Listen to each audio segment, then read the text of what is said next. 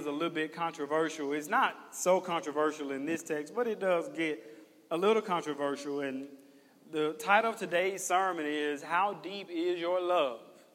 How deep is your love? And that's going to be really important, especially when we consider the things that we want to do as a church for this community. You start to realize it will only go as far, we will only get as much done as the depth of our love for the lost.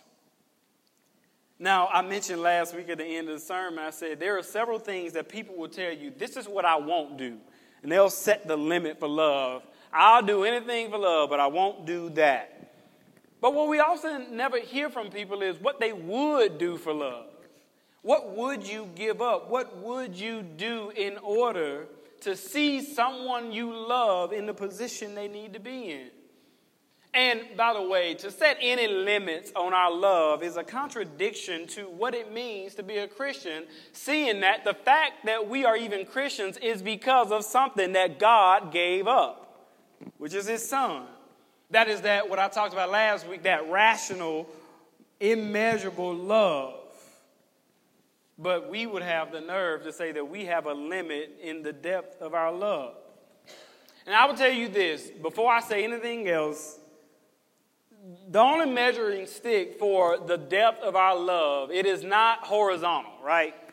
So you don't look at your neighbor and say, well, how does he treat his wife or the person down the street how does she treat her husband? But the, the depth of our love begins and ends on the cross. And that's our measuring stick. And so when we look at the people we know and the people we don't know, if the way that we love falls short of Christ, then we are not fulfilling our call as believers. Now, Paul is going to say something here that is questionable. He's going to say something in our text that is controversial, and I do think it's interesting that he actually doubles down on what he says here. So, what is it going to mean for us? Well, for those that you know who aren't saved, my question for you what are you willing to do? What are you willing to give up to see the people you know who aren't saved saved? How deep is the love that we have for the lost? And y'all, we as a church will only go as far as that love goes. Deep, deep level relationships. So, what does it take? Go with me, if you will, to Romans chapter 9. We're starting in the first verse. We're going to read down to verse number 5. And so it says, this is Paul again. I'm speaking the truth in Christ. His first statement. His second, doubling down on it. He says, I am not lying. My conscience bears witness, bears me witness in the Holy Spirit that I have great sorrow and unceasing anguish in my heart. For I wish that I could myself be accursed and cut off from Christ for the sake of my brothers, my kinsmen according to the flesh. They are Israelites. And to them belong the adoption, the glory, the covenants, the giving of the law, the worship, and the promises. To them belong the patriarchs. And from their race, according to the flesh, is the Christ, who is God over all and blessed forever. Amen. And so, as he begins here, we notice something that Paul, right off the way, says that is interesting. And he says, just in case you got too cluttered up in all the words. Essentially, what he's saying is, I wish that if I could no longer be in relationship with Christ, that I could do that so that people I know would be in relationship with Christ. It made me think, you know, the sermon is How Deep Is Your Love? And it made me think about the last few weeks. We all witnessed what happened with that OceanGate submarine when it went down the depths, and we even talked about it in Bible study, like I ain't going more than a few feet down in the water, and I can swim. And I heard a lot of people say, look, if you know something is that dangerous, if you know that you can go to that depth, and there's no way you can get out, why would you do that in the first place? And amen. I agree. But then I started thinking, I think we also take that same approach that we take towards that submarine and we apply that to life and love and people. Where we can see that there are real people, y'all, real souls, real people who have been abused or mistreated or just have horrific sins, and we look at them and we think that's an ocean. And in order for me to love them, it is going to require me to go deeper, further than what is safe for me. And most of us, when we look at people that are difficult to love, we say, I ain't going that deep. We look at people the same way we looked at that submarine. That's too far. What if I get in too deep and there's no way for me to recover? And so when we see people that are hard to love, dangerous to love, we avoid them. And so I think that's why when we, we think about what does the church lack in quality, in depth, that the world often gets right is that regardless, they'll love you. We, though, should be leading that charge. You'll notice right off when you see this text, Paul is bothered. He is deeply disturbed here. And I think the reason that we can see how deeply disturbed he is because he emphasizes by two things. He says, I speak the truth. And then he doubles down on it. He's like, I am not lying. And we know if he is saying that before he says whatever he says, then whatever he is going to say is going to be a dramatic statement, and it was. He says that he has great anguish, sorrow, and pain for his brothers. Now, Paul is not talking literally about his brothers, but he was talking about all of Israel and the Jews, specifically those who had denied Christ. And he says, I am grieving over their lostness. Now, why does he have so much grief? Well, I think it's the same grief that a people feels when they see their own people self destruct. That is the grief that we see when we see a person harming themselves or when we see black on black crime or sibling rivalry. What we see is people who are self destructing. And so, what happens here is Paul is watching people that he loved, but more specifically, people that God had favored, people that God had chosen, and they're turning their backs on God. These were the same men that he grew up with, persecuting Christians. But now, Paul has had this dramatic change, this dramatic change in his outlook on life. And he is essentially saying, I would give anything I could in order to see them saved, even if it cost my own salvation. Paul sounds a little crazy to me. Maybe this seems extreme to us, but what about when you first came in contact with Christ? Don't you remember the fire that you felt? Don't you remember the zeal that you had? If so, was it that same zeal that we feel when we got to preach to every single person we come across? You need Jesus. You need to be saved. Every person becomes an opportunity to share the gospel. But why? Why is it that when we first become Christians, there's this fire and this zeal that seemingly wanes? Well, I think early on, there's proximity. There is still a proximity to lostness. You can still easily remember not only your own lostness, but you can remember how lostness shaped your own life. You can easily remember the decisions you made, the things you said, the places you went, the things you did. And you can easily see yourself, your lostness, in the losses of others. because you're close. But unfortunately, what often happens is as we grow in salvation, we just get callous.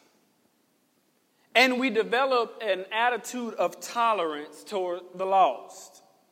I mean, we put up with them, but we are not actively seeking to see reconciliation for them. How does this happen? Well, it happens because of a loss of proximity to the lost. It is isolationism. It is what I like to call that church cult culture. The further removed you are, the less concerned you become about it, no matter how concerned you once were about it. I remember when we lived in our first house. Our first house was a blessing, but it was right in front of some train tracks. And me and Christy hated hearing that train. And I remember all we did was talk about we gonna call somebody, we gonna do something, we gonna tell the folk, because they blowing this horn at 12 o'clock midnight. We trying to sleep. They're breaking all sorts of noise requirements. We were bent on doing something about it. But then we sold that house. And you know, I ain't thought about that train once. I am unconcerned about what that train is doing to those people over there. I moved out. And so the thing that I was once so concerned about, I don't even care about anymore. Y'all, this is a tendency not just for Christians, but for all people to get out. I want to be as far removed from my past, my pain, my trouble as possible. This is that culture of you got to remove the negative people out your life. Well, start with yourself.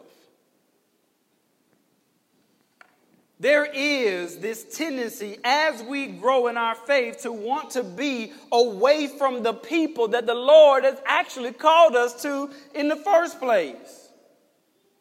To be separate from the world in this unusual, unhealthy way is a loss of proximity and concern. And that's not what we see here with Paul. Paul says, if my being cut off could save them, then I would pick that option. And if you think he's crazy, Moses actually prayed the exact same prayer in Exodus 32 31. It says, So Moses returned to the Lord and said, Alas, this people has sinned a great sin. They have made for themselves gods of gold. But now, if you will forgive their sin, but if not, what does he say? He says, Blot me out of your book that you have written my name. They both, Moses and Paul, said, If you could count me out so that others could be counted in, I would pick that option. Now, you may say, well, they didn't mean that literally. But it does at least show their heart. And I was so interested in this because, as a person who normally has a heart of anger towards the lost, I didn't see that with Paul. Yeah, he got frustrated, but the people he got the angriest with were not the lost, it was us. What we see with him, what we see with Moses, it's not anger, it's grief. Think about that. They are grieving over the lost. They are not here angrily wagging their fist, but there's grief. How do you respond differently in anger versus in grief? As long as anger wins out, as long as we are angry toward the lost, we will always take the attitude of this. Well, that's what they deserve. But y'all, as Christians, we cannot be believers who are simply waiting for the unbelievers to be judged. our hope and our anticipation needs to be for them to be saved. Grief, or maybe a better word than grief, is compassion. It motivates you to want to do something, to resolve the situation, not just complain about it. Think about Joseph. Think about all that his brothers had done to him. And think about what happens when they come to him. If he were just angry, he wouldn't have done a thing for them. But I like what the scripture says in Genesis 43 and 30. It says, Then Joseph hurried out. And listen to the words here. For his compassion grew warm for his brother, and he sought a place to weep. And he entered his chamber, and he wept there. He was so moved by compassion where he could have been angry. Some of us would even argue he should have been angry, but in seeing them, knowing how broken they were, instead of returning evil for evil, he weeps for them. Moved, y'all, by compassion. But I think we see this even clearer than with Joseph with Jesus. In Mark 6:34 it says when he went ashore Jesus saw a great crowd and he had compassion on them. But why? It says because they were like sheep, but sheep without a shepherd. And he began to teach them many things. Y'all, when we look in the world, what we see are sheep. But they're sheep without a shepherd. Just yesterday, I bought something from a young lady, and she came to the house and she dropped it off. And I asked her, I was like, Why are you selling stuff? And she said, Well, I can't afford to pay my rent, so I'm selling stuff to kind of make ends meet. And so as the conversation grew, I asked her, I was like, well, like, what are some of your big expenses? And she mentioned her car. And I said, okay, well, what's your interest rate? Like, I used to be a banker, I know a little bit. And she said, oh, it's good, it's real good. I said, okay. So I'm expecting good. She goes, it's real good, it's 12%. I said, huh? She said, no, it's 12%. It's, it's good. Most people pay like 39%. I said, that's usury. Nobody pays that. And so I'm sitting here, and as we talk more and more, she said, Well, you know, ever since my mother died, I just take the information as I get it. And I realized that all the decisions that she was making, though they felt right for her, she had nobody to lead her. She had nobody to direct her. She was a sheep, just like all of us. But guess what she didn't have? She didn't have a shepherd.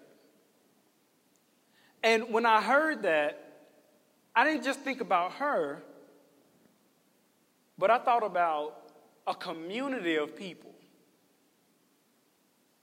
Project this a community of people, a world of people who are making decisions every single day thinking that they are making the right decisions. Look, the Bible makes it clear. It says that the way that the lost take, they take it not because it seems wrong.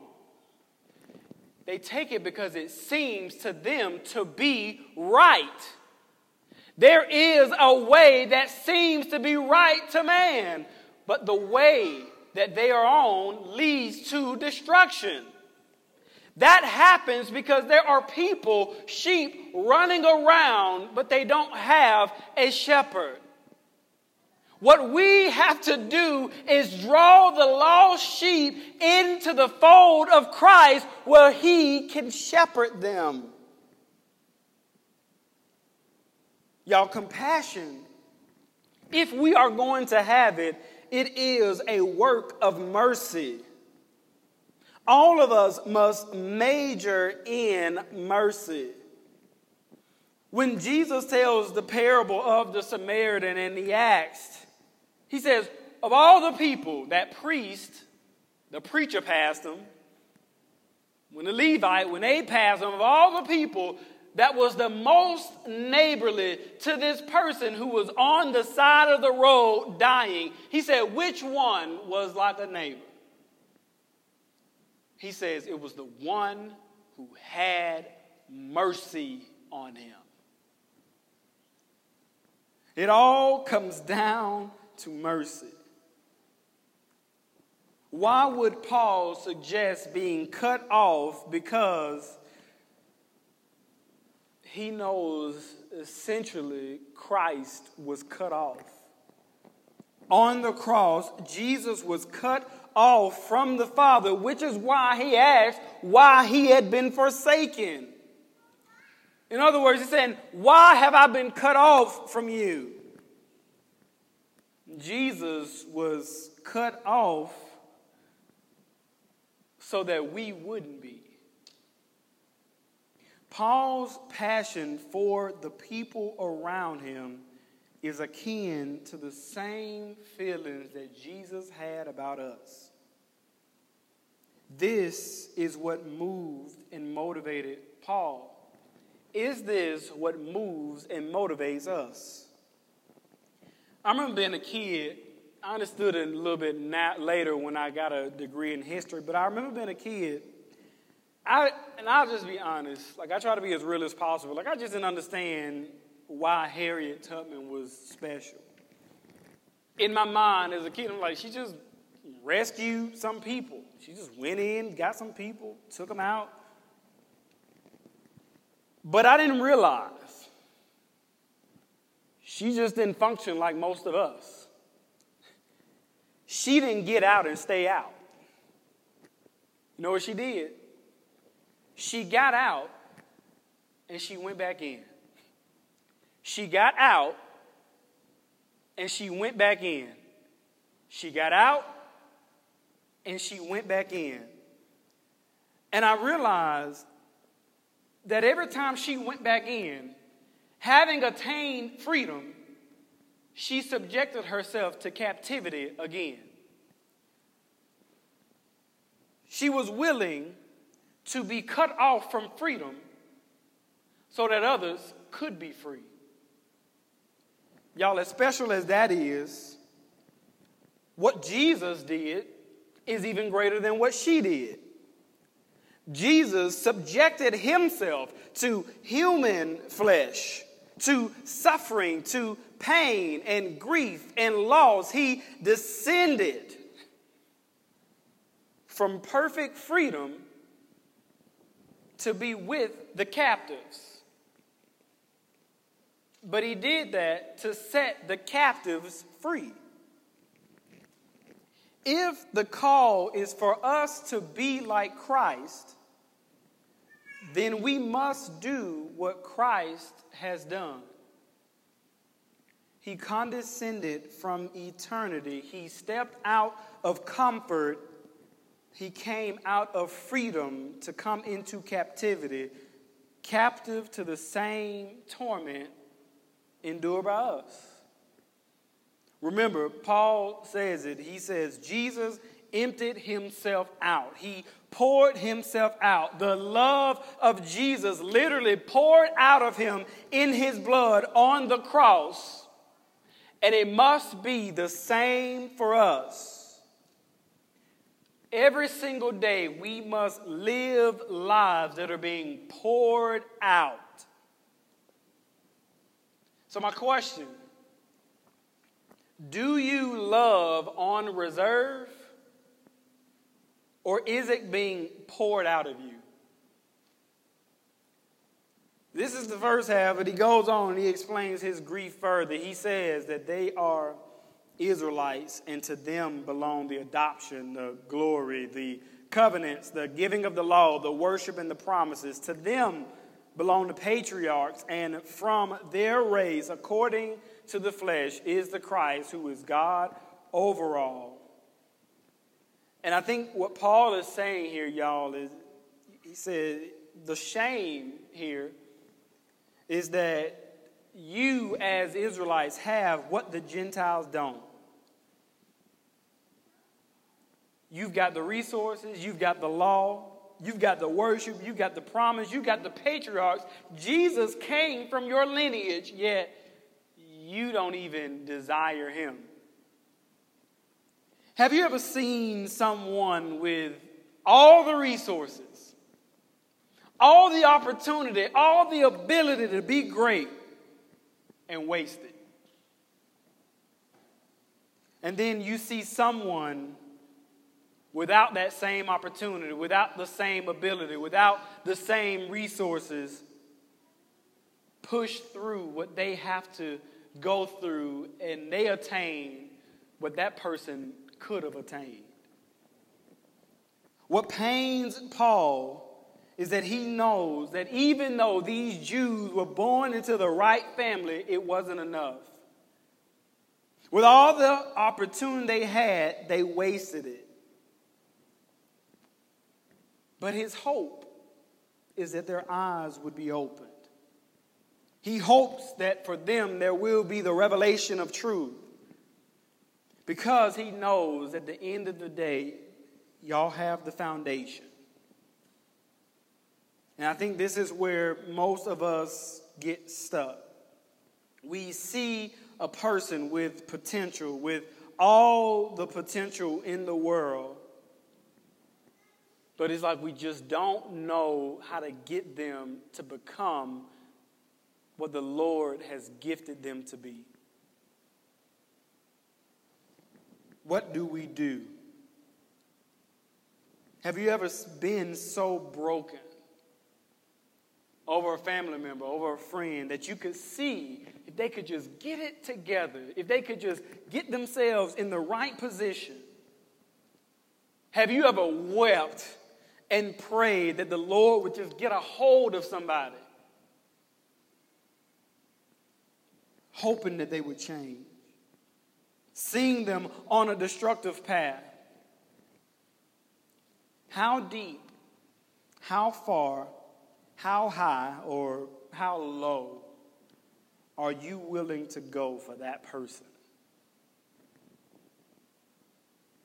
Y'all, like I said at the beginning, I'm saying as we close, the measurement of love starts on the cross and it disseminates from there. So, not only do I need to love like Paul loved, but the real question is do I love the way that Jesus has loved me? And if that is the standard, do I realize how transformative the love of Christ actually is?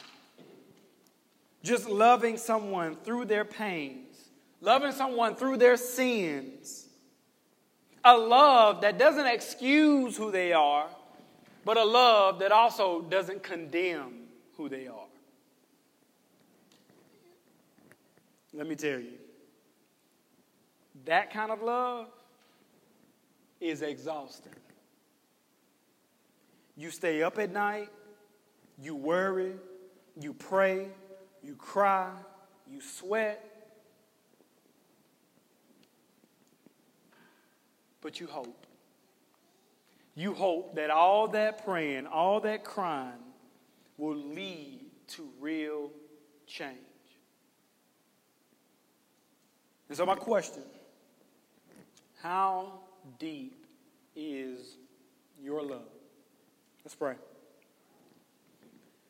Lord, we thank you for the word today. It is a question that all of us are going to have to wrestle with, God. How deep is our love. How far are we willing to go for the lost? What are the depths? What steps are we willing to take? How far are we willing to go to see people that we love or that we don't even know come to faith in you? God, ultimately, it is only the gospel that transforms, but God, we also have to realize that we hope in a redemption of the whole of a person. We hope for their redemption spiritually, but we also hope for their redemption bodily, God, and emotionally as well. And if that means that we overextend ourselves or put ourselves in a position that may be uncomfortable for us, God, let us do that because at the end of the day, that is exactly the same love that Christ has had for us. God, if you have called us to do greater exploits, that will be that we are doing the work that is required of us as believers, as Christians. God, I pray for anyone in this room, one who has that person in mind or those people in mind, they know that you have called them to. God, I pray that whatever their excuses are, they faded away today. They dissipated. They are gone and let them know and realize that there is a depth of love required of them. That's my first prayer. But God, I know that there are probably people, even now in this room, who are on the ocean floor. And there are some of us standing on the shore, and we see them down there, God, and they are just praying that someone would come down and rescue them. Lord, only Jesus can save us the way we truly need to be saved. And so, my prayer is that as they heard the word today, they would realize that Jesus gave up his life. He paid the sin debt that was on our account so that we would have eternal life and we could live debt free. This is my prayer. It is in Jesus' name we pray. Amen.